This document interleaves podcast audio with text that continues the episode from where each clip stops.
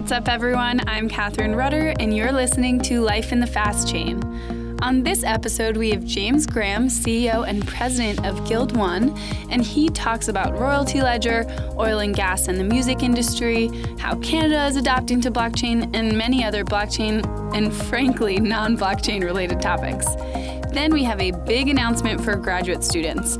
Kevin Rudder and George Calais from the research team announced their pitch competition. So pitch your Chord app to the team and you can be up for some really great prizes. This is a global competition for all grad students. So seriously, the prizes are amazing. I wanted to join the competition, but that's obviously not allowed. Um, more information on that at the end of this episode and online at r3.com slash pitch dash competition. I'll link that in the bio. In the studio with James Graham from Guild One. How are you doing today, James? I'm doing fantastic, Catherine. I thought we were doing our studio voices. Oh, yeah. Okay, well, live from the Tower of Power, you're looking for the brain gain on the blockchain? It's Catherine Rudder with Life in the Fast Chain. Woohoo! That was great. Yours is better than mine, unfortunately for me. But uh, how are you doing today? Thank you for coming into the New York office. Uh, it's always a pleasure to come to see you folks here at R3. Ugh, you're too kind. So, just because I know this and not everyone else knows, we have to talk about your relationship with Sum 41. well, my cousin is in Sum 41, and I've had the pleasure of uh, hanging out with him, of course, a lot. He just had a baby, so congratulations. Congratulations. Mabel and Thomas and their baby Wyatt. And, Very uh, cute. So hopefully I'll get to see them every time I come to New York. I try to take out some time. I know you're a huge fan. I am a big fan. I've related some of that, but I think uh, let's just formally put it on the record that next New York show we got to get an R3 contingent out there. I, people can't see that I'm shaking, but I'm shaking. I, I, I, can vouch for that. She's trembling, I think would be the, the proper term. Definitely. Well, I think that's a very good fun fact. Do you have any other fun facts before we get into it? Fun fact. I know it's kind of weird asking people if they have fun facts because I feel like it really puts you on the spot. Yeah, no doubt. And What's like, your fun fact? Oh, Set it up for me. Okay, okay, okay. So I have a few. Um, I could do the. So let's pick. It's either a baby one or a Sophie Turner story. You already know the Sophie Turner yeah, story. I, I want to hear the Sophie Turner story from you because I heard it from a third party. Okay, so it's not really a fun fact, but it's just a funny thing.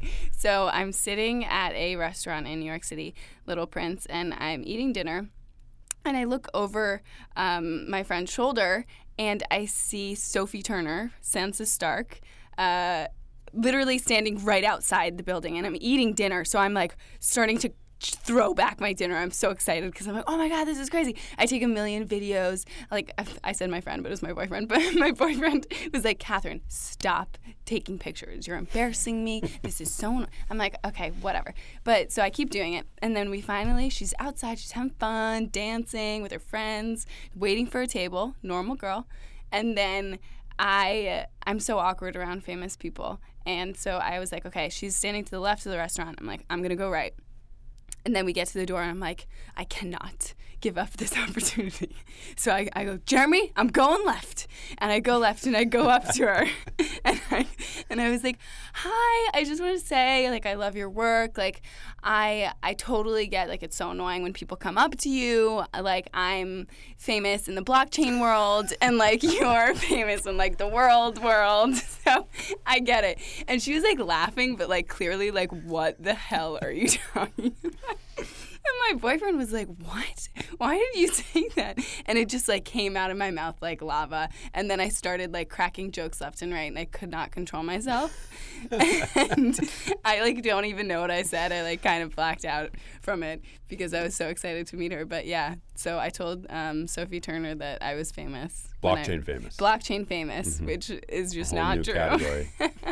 she was like, "What are you talking about?" That's pretty amazing. Yeah, it's much more colorful than Sarah's version. Oh yeah, which was just sort of yeah. She told her she was blockchain famous, and everybody was like, "What?"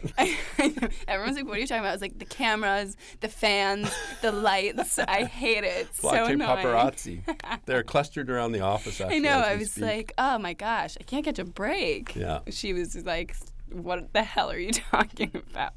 So, okay, anyways, well, that's mine. So we'll file that under embarrassing celebrity moments. Oh, then, oh yeah, yeah, I'll, yeah. I'll that's address mine. I was going to meet uh, REM, And at Okay. the time, I was a huge Cool. REM fan, and I was like, "Oh my God, these is, this is so cool." Yeah.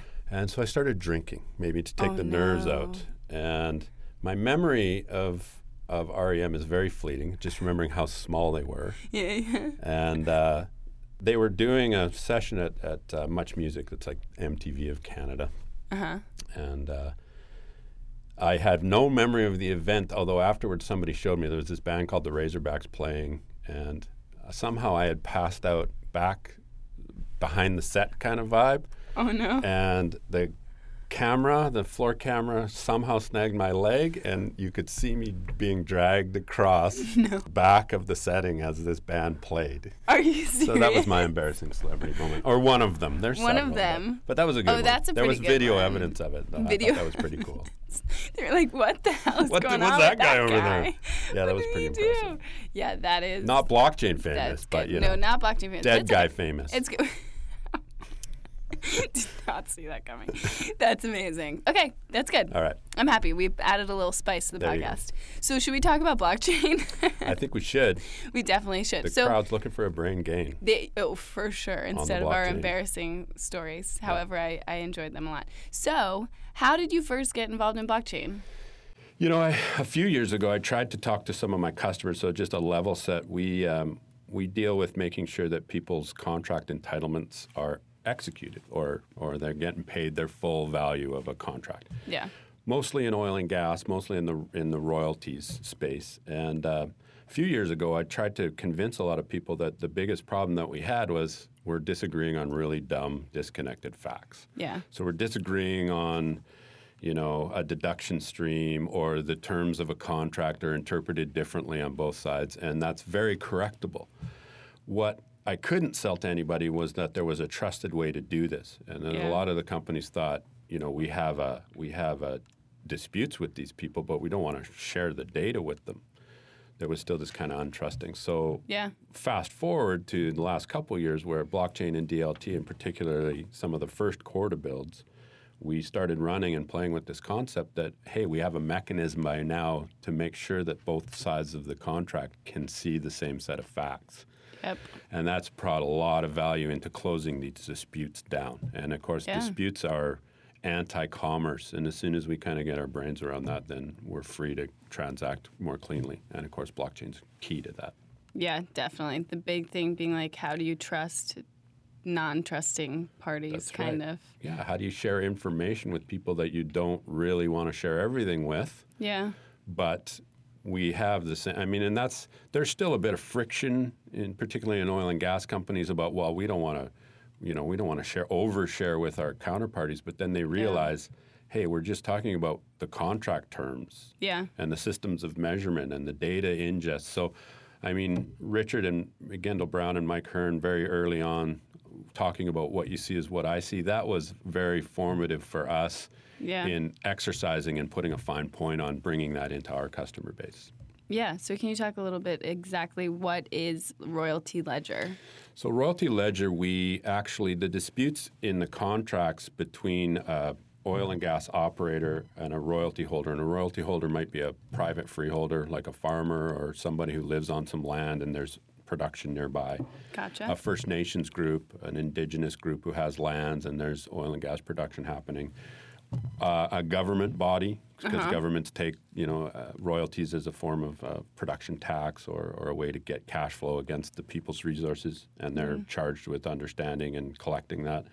And then there's these corporate bodies that have assembled these um, aggregated land bases or a, a lot of contracts, and they've put them together. and Now they operate those. okay. What's key to all of them is that the operators then have to report their activities to all these different groups mm-hmm. in internal groups and then you know to their investors. So there's there's all this reporting going on. Mm-hmm. And what happens is the counterparties have different views of the data. And although the person operating the asset is responsible to report the data to everybody else mm-hmm. oftentimes they don't have the tools or understanding to do it. So and it's very complex stuff you get into Yeah. like 3d where the oil lives in these long frac Oh uh, gosh, fr- I can't even imagine. 3D lines through 2D, 3D space that extract resources.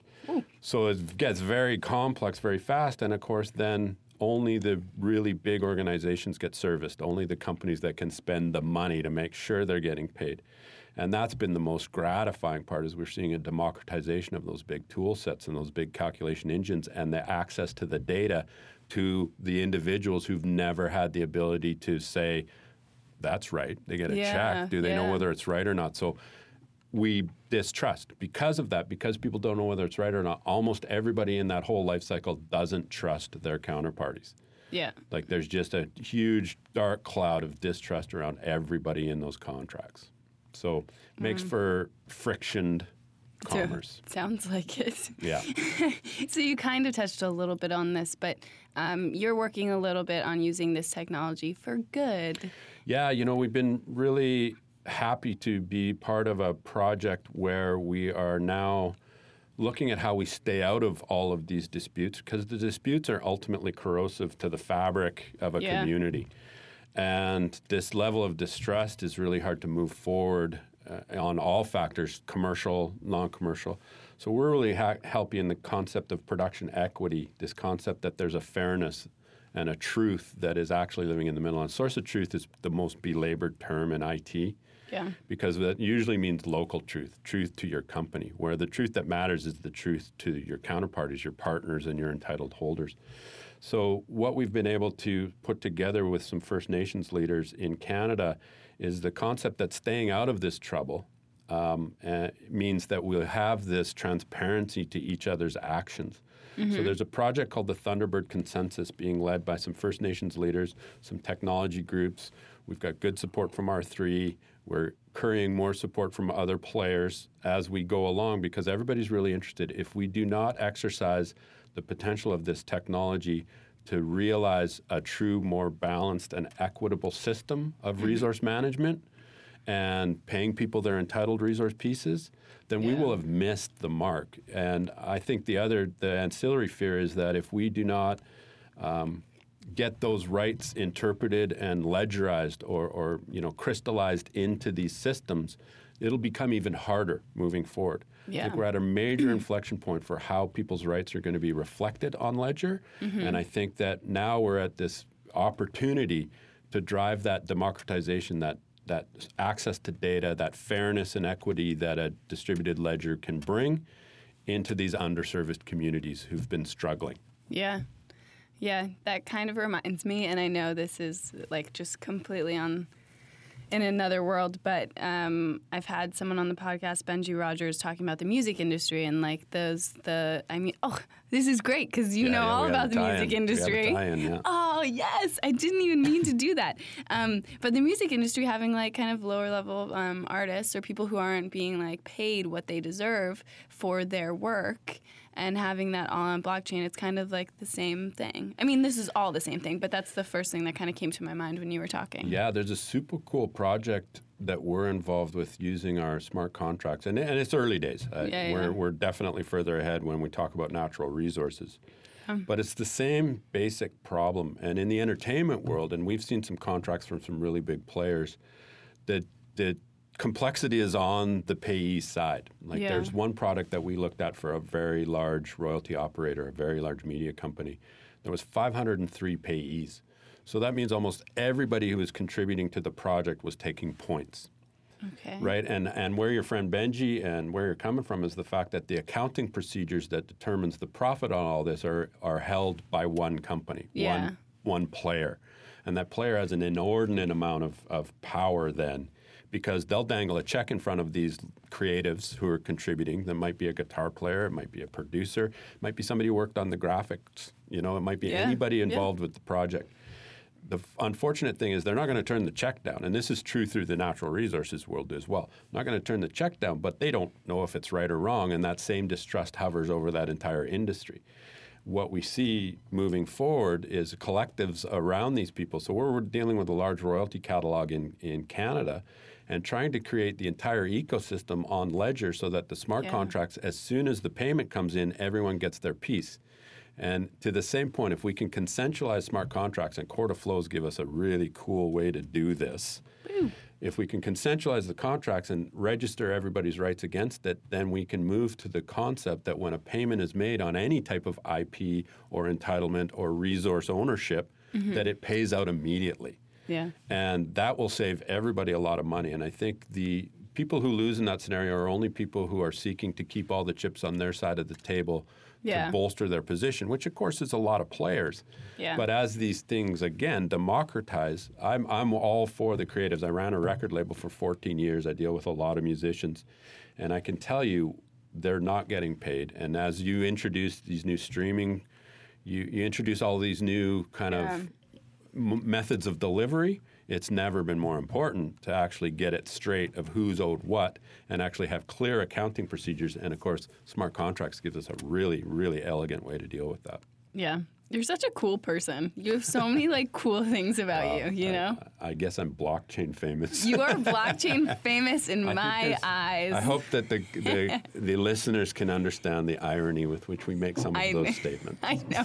I hope so. I don't actually think I'm blockchain famous. Well, maybe you're blockchain famous, but we have to define the term. Oh no, I'm for sure not. Um, I think Mike Hearn's probably the most blockchain oh my! famous in God, the I network. can't compete with Mike. Hearn. I'm like Mike can? Hearn is like so high up, and then here I am, like in a basement recording a little podcast.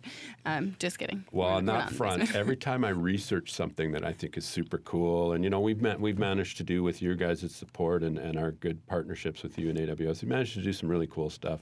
Yeah. But every time I was pitching, um, well, I was presenting to all of the uh, the leadership registry form. It's called all the land title officers from Canadian provinces and, and Mm-hmm. the Crown. And uh, so I was like, you know, about a week in advance, I was like, I really want to blow the doors off this, start researching smart property. Royalties Yeah. are involved with title. Every everything that I started researching led to Mike Hearn. oh, cool. Yeah, like Mike Hearn was talking about smart property in 2011. Yeah, and, yeah, yeah. and interestingly, now we're dealing with another one of the R3 partners, Blockchain Digital, Yeah. the guys who are doing the HMLR project, and bringing that into Canada and seeing how uh, a relationship between a couple of R3 partners can help drive the agenda. So I think blockchain famous is something that's going to become more and more material as we uh, as we go forward. But you have a truly blockchain famous person in Mike Hearn Oh, in no. the company.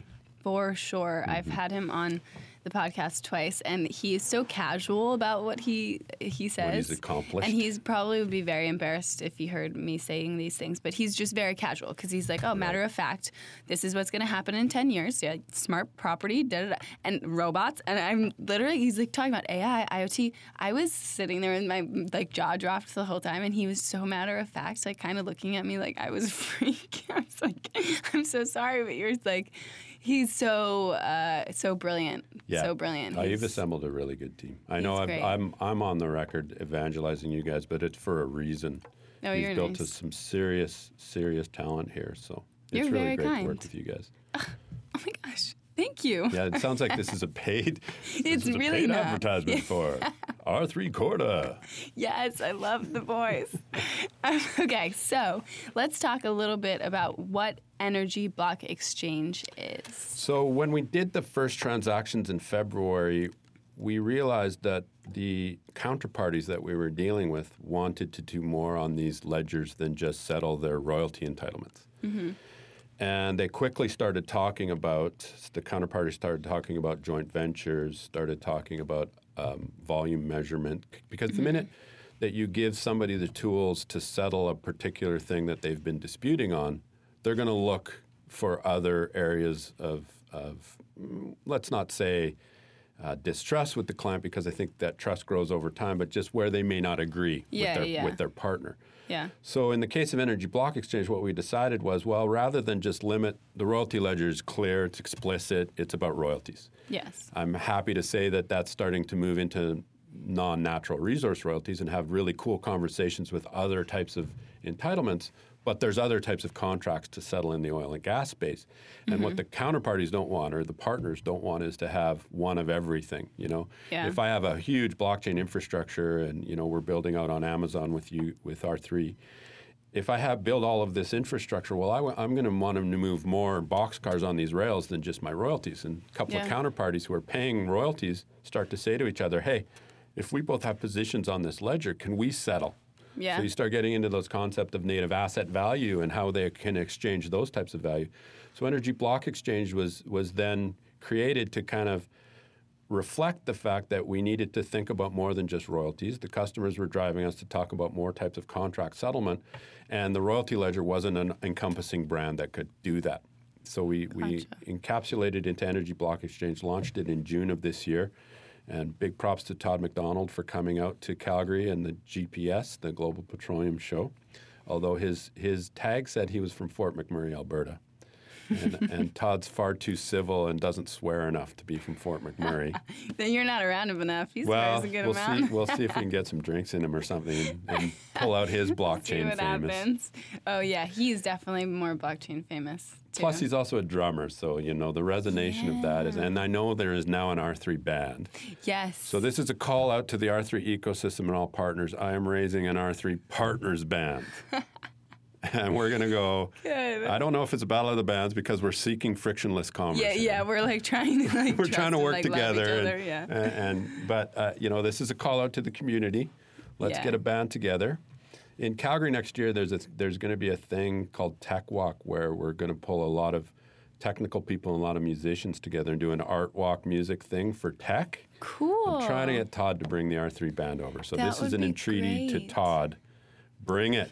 Let's see your chops up live and in Bring person. it. He's good. Yeah. He's really good. They were actually all so unbelievable. Um, I was like fangirling. I took a video. I think we're probably going to put out some sort of a video. Well, I heard there's a, a guitar player, electronic music guy that kind of wowed everybody. Doesn't talk much, but Yes. blew everybody's minds with his instruments. And He was great. yeah, that's that's he really was he was performing with his um like sunglasses on. He like looked just like very very Nice. rock star. Yeah. there. You go, awesome. Yeah. Well, it's good to know you have that sort of talent inside the shop as well. But Uh, yeah, I'm going to rep for the partner ecosystem, man. Yeah. and you guys are so partner focused. I think we, We should get equal airplay. We are. No, I actually think that is 100% fair and you can make your make your claim. I hope I get some like messages like, "Oh, I play the guitar. Oh, I sing." I definitely could not be involved in it. That would I'm so I am not talented. Well, you're going to have to probably be the MC of the event. It, it, Maybe we that get an. R3 stage going at the Tech Walk or something like that. That would be amazing. That would be amazing. oh my gosh, this is really cool. I'm going to look into note. it. When is it? Uh, it, the dates aren't set yet. They're trying to line it up with a couple of big events that are already there because the idea is much like an Art Walkers thing. We're going to kind of show off the city. There's like Yeah. 40 accelerators. So Yeah. Some of the talks we're having here actually this week in New York is bringing Encorda Academy to Calgary. Cool. Um, there's a lot of reasons to do that right now, and, and there's a there's a very big interest between us and you guys to get some deeper energy resources uh, moving. Yeah. So that's one of the things, and I think it would. I think Tech Walk gives us maybe a good time box to get our stuff together on that. So I'm Yeah. excited about that. That is very exciting. How do you think like in Canada? By the way, I've never been to Canada. What? I know. Isn't that weird? That is weird. I live so close. Well, yeah, like it's not very far. Toronto is a gonna have to world class city. It's an hour away by plane. I know. I'm gonna have to go. So now, next time I talk to you, I hope I, I will have been there because I want to go. But Well, you got to how- go up there and talk to Danny and, and well, I guess Oh, you had yeah, Danny on, yeah. get Grant on or Yeah, something. I There's a lot of stuff going on in Toronto. It's super I know. cool. So tell me. So how is like Canada? What do you what do you think about like how they're adopting blockchain or like Canada? The perception. I know Canada is like massive, but like the perception you find of Well, there's, there's two roads, and there there is a bit of uh, tension between them. One is it feels like we're not as progressive with technology as we generally are. And this won't come as a surprise to anybody who knows me, but I like to evangelize the fact that um, the father of Java, James Gosling, and Java's principle to you know R3 and our Yeah. adoption here is from Calgary yeah. Um, and a good claim to MIT fame. Chancellor Eric Grimson from Estevan, Saskatchewan, on our advisory board. Mm-hmm. So the sadness that we have as Canadians is a lot of our technology pioneers end up down here. Ugh. What a shame. Well, I think it, it creates a good relationship, but I think you know there's an incumbent, uh, uh, there's an obligation almost on us to kind of bang the drums for the locals. Yeah. But what, to bring that back to the question, I think there is a there's some pioneering work that's gone. You know, uh, you Hmm. know, bring props to to R3 and Amazon and us for doing some history this year in oil and gas. But of course, Project Jasper was very engaged early with R3. Some of the sophistication and the discussions going on uh, in Canada have been very forward and very progressive. It feels like where the gap is possibly is is on the execution side. I think that we could probably um, we're we're very calibrated people. We generally tend to um, plan, plan, plan, then execute, and I think there's a risk in that model in that you can overplan. There's a lot of dark areas on the map Well, in, this in terms technology of is so adoption. new. Yeah. And I mean, our our largest uh, activities right now are into integration and compliance to get people comfortable with this stuff. And I think that kind of works against the calibrated nature of the Canadian mentality. Whereas Yeah. uh, you guys down here, south of the 49, generally a little bit more liberal in running at it and Yeah. solving some of the problems by running at them. And I'd like to see a balance of those two things. And I think that's the opportunity that we have. So I think Canada's showing some real good strengths. We have a lot of capacity, a lot of capability, a lot of smart people, a lot of forward thinking. But we're also showing a little bit of, of drag or a little bit of not as quick adoption and or at least, you know, analysis of some of the bigger issues. Yeah. So you have to pioneer in kind of two ways. Sorry. No worries. Um, yeah, that's um, interesting. My cough distracted me. Me too. Your cough brought it all to You're like, eh, and now I got to get out of here. That Yeah. cough ruined We're in a very small room, and you know, I've never seen purple bugs before. It's purple haze in here. Don't say that. Just no keep bringing it back to me. I just wanted to say purple haze because Purple haze. Yeah. Electric Ladyland, I think, yeah. is what your no, studio is yeah, called. the studio's Electric Lady Studios. Electric Lady Studio. So there is already a, a complete, you know, rock and roll vibe going on in here. I know. So I just wanted to reference purple haze. Yeah, yeah, that's so when okay. you coughed, I saw purple haze, figurative or not. Okay, good.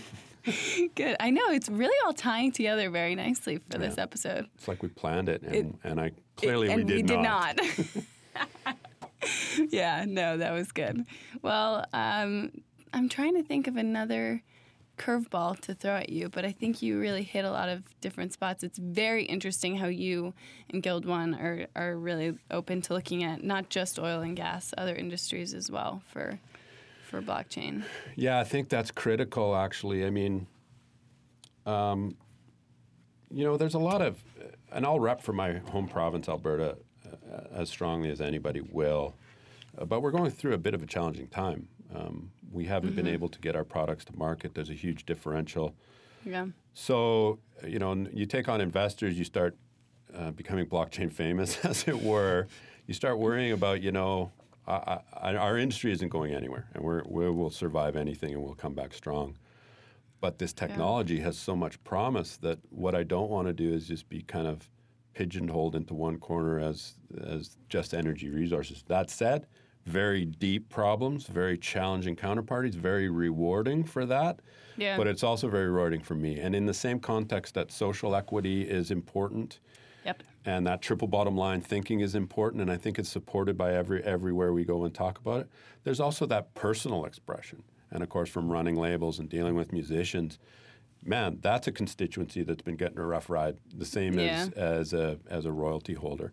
And this Yeah. isn't necessarily because people are defrauding or, or are seeking it's just that the chips are not deployed Yeah. equitably. And I think everybody benefits from a more equitable distribution. So For sure. I'm gravitating towards projects. And the beauty of that is in the way we constructed it, the way Corda flows work, and the way that we built our stuff on top of Corda and leveraged a lot of our IP and by interjecting Corda and integrating with it, have a whole new way to, to bring value and monetize and commercialize that IP opens up these new markets. And Mm-hmm. of course, it's a lot more exciting. I think we're having as much fun. I think we're having more fun talking about music than we are about oil and gas. No, we're having equal amounts. of Equal fun. amounts of fun. Oil and gas is equal amounts of fun to uh, to uh, yeah Life the in the industry. Well, I mean, it. It. You make a good point though about all of just like, again, I said this before, but trusting, non-trusting parties, and um, it applies to both, and it's really important. See, oil and gas is not something I like really I'm thinking about. yeah, daily. you, know, You were telling like, Sophie Turner like- about it, I think. yeah, it's like, hey, you hear about oil and gas and Here, well, I blockchain? got coming on Life on the Fast Chain with Catherine Rudder. yeah, it's not really the first thing I think about. So it is interesting to think about that industry on top of other things that maybe like I'm more familiar with, like the music industry. You know what's super interesting, really, is I believe the distrust is the veneer. Yeah. I honestly believe most people are very ethical. I mean, there's always bad actors, but if Yeah. we let the bad actors determine all of our behaviors, we're going to be in such a guarded shell that we won't get anything done. Yeah. So I choose to believe that these the transparency that is afforded, the the privileged data that we can inject into these networks and the sharing of facts, I think it strips away the veneer of distrust and exposes what everybody wants, which is just equitable trading, equitable ownership and equitable entitlement execution, if you will. So I mean, it, it, that's what's been super exciting. Talk about reinvigorating. I mean, there's a lot of reasons to be doom and gloom, but what I find about the blockchain, I'm going to say blockchain famous because it's going as a term now with air Yeah. quotes. Yeah. Yeah. But what I find about almost everybody engaged in this pursuit, yeah, there's some there's some oil snake oil salesmen out there uh, who can barely spell it, who are experts. But generally, if you get to the professional people who are actually working on this, there is a general sense of camaraderie around the basic fairness that these systems can promote. Yeah. So, from large entitled players and banks, I mean, R3 is made up of, of banks and, and regulators and, and a partner ecosystem and a lot of people with vested interests. And every time I meet them, they're very interested in, in the fairness Yeah. at, at the center of this. So, I think that's invigorating from a personal level as well as a professional level. Yeah. You seem very passionate about it. I just got really excited about what we're doing. Man, I'm if I can make oil and gas entitlements sound, sound exciting, I, I- I get excited about it too because again, it's not just a, it's about fairness at the end of the day. Yeah. It's about equity, and it's about the the reasons why people dispute are not what you think generally. It's Yeah. it's it's an administrative oversight more than it's any type of of agenda or or fraud or you know a, any kind of misrepresentation. It's generally just, oh my God, we this value here wasn't updated and it got injected into the calculation. Yeah. So the other party starts distrusting us because we dropped the ball on it that. Yeah. Saving time and money. Share some facts, man. Share what you see is what. I see. Yes, that's uh, that's. I love how Richard Gendal Brown uses that um, from WYSIWYG into WYSIWYZ. what is? What would it be? Whizzy whiz is cool. What you see is what I see. See? Yeah, that's Yeah. whizzy whiz. wow! Whizzy whiz. Whiz whiz. All right. Thank you so much for joining the podcast Thank you, today. Catherine. It's been a pleasure. I loved having you on. Everyone follow James Graham on Twitter and LinkedIn. Block a fella Blockfella with a Q. with a Q. I'll I'll I'll link it. I'm just gonna keep copying you. I'll link it in the bio. All right. Thank you everyone for listening to this episode of Life in the Fast Chain. From the Tower of Power, the stacks of wax, it's Catherine Rudder and Life in the Fast Chain. That was so good.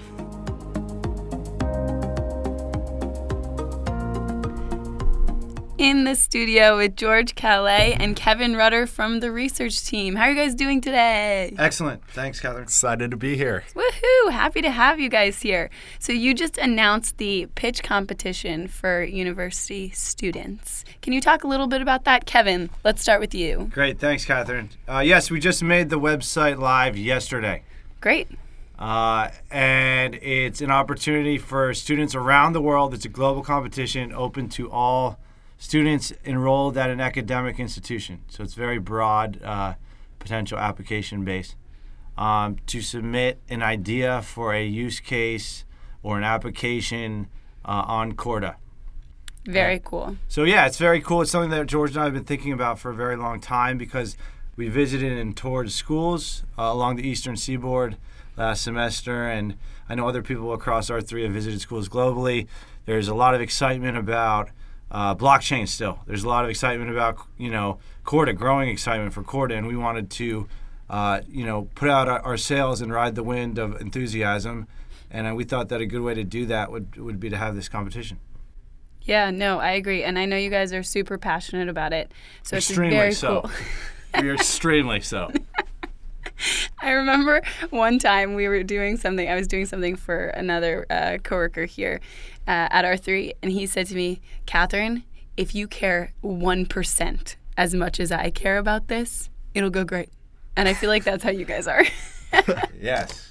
We don't even, I mean, 1% would be a lot. All you need to care is 0.001% as much as us. All right. Well, also, so those pages are live, and I'll link to those in the bio. Um, one thing to note I was looking at the prizes, they're amazing. Yes. Yeah, we should have started with the prizes, to be honest. Yeah, they're really cool. George, tell us a little bit about what the prizes are. Well, first, you just can't ignore um, right up there at the top is $15,000 for your first place winner. Cash money. Exactly. Uh, slightly less for second and third. We like to reward the winners here the most. Uh, but then also, really the real prize here is exposure to the R3 network. Yeah. Uh, so some of the prizes you'll see there are uh, appearances on our showcase call, uh, which is now public, uh, being featured in the R3 Ledger, uh, which goes out to what 15. Yeah, like 15,000 people. Great publication. Everyone got to go sign up for it. Sign up for it on the website. um, and to be able to talk uh, at our fantastic CordaCon in London. Um, so really, the value here is you know having us alongside you, guiding your business um, in the early stages. And yeah, and also to add to that, uh, free office space over the course of the summer, which Yeah. we've seen has been very valuable with startups just coming out of schools. We've seen it with Elfie, Elon Sh- uh, Shalev. He's uh, one of my good buddies at, from MIT, uh, Sloan. Has a startup called Elfie. He was in the New York office last summer. Uh, Brian Nolan out of Cambridge. He was an MBA uh, that's launched Fintium, uh, and he's been based out of the, the office in London. So we've seen that uh, you know an on-site presence at a at a, one of our offices really helps nurture these kind of early stage ideas, and helps you know uh, entrepreneurs meet the right contacts across our ecosystem, and you know shoot the technical team a question if they have a development question. So anyway, so I think that free office space is actually probably the best prize Yeah. uh, maybe even comparable if you care about uh, you know launching a, a, a startup or a business you know comparable to that $15000 Yeah, no, definitely. I remember when I was talking to Elon when he was here over the summer, he like kept on harping on how valuable it was for him to be in the office because he could just stand up and walk over to someone and ask them a question or slack them. So that is a very cool opportunity. agree So if I'm a university student and I want to learn more, I want to submit a, uh, the application. What do I do? What do I need? Yeah. Um, so the first step would be going to the pitch competition website. Uh, So r3.com slash pitch competition. dash there's a dash pitch dash competition Come on, George. come on guys. From there, you can access um, a ton of resources, so including stuff on the Corda platform uh, to figure out what the specific architecture to Corda is, um, so you can get insights on how that might relate to your application. Additionally, we've uh, populated it with a lot of good resources on different use cases. Uh, so while a ton of our early activity was in financial services and insurance, there's also stuff uh, that can help guide your thinking on things around healthcare, energy, supply chain. Uh, so really, the the world is your oyster with this competition. and also just to add uh, you know i guess there's two main uh, things that people really need to read. There's the rules we have an official rules uh, guide on the pitch competition website. And then uh, there's this pitch application a- uh, app- application that's due on march uh, 14th 2019 and those will have all the rules and go into more depth and elaborate on what george just talked about uh, in greater depth Yeah, you don't want to miss that date because that's the end the submission deadline for the first round. Yeah, exactly. Anything after that uh, date will be automatically forwarded to both of our trash uh, inbox folders. so we will not see that.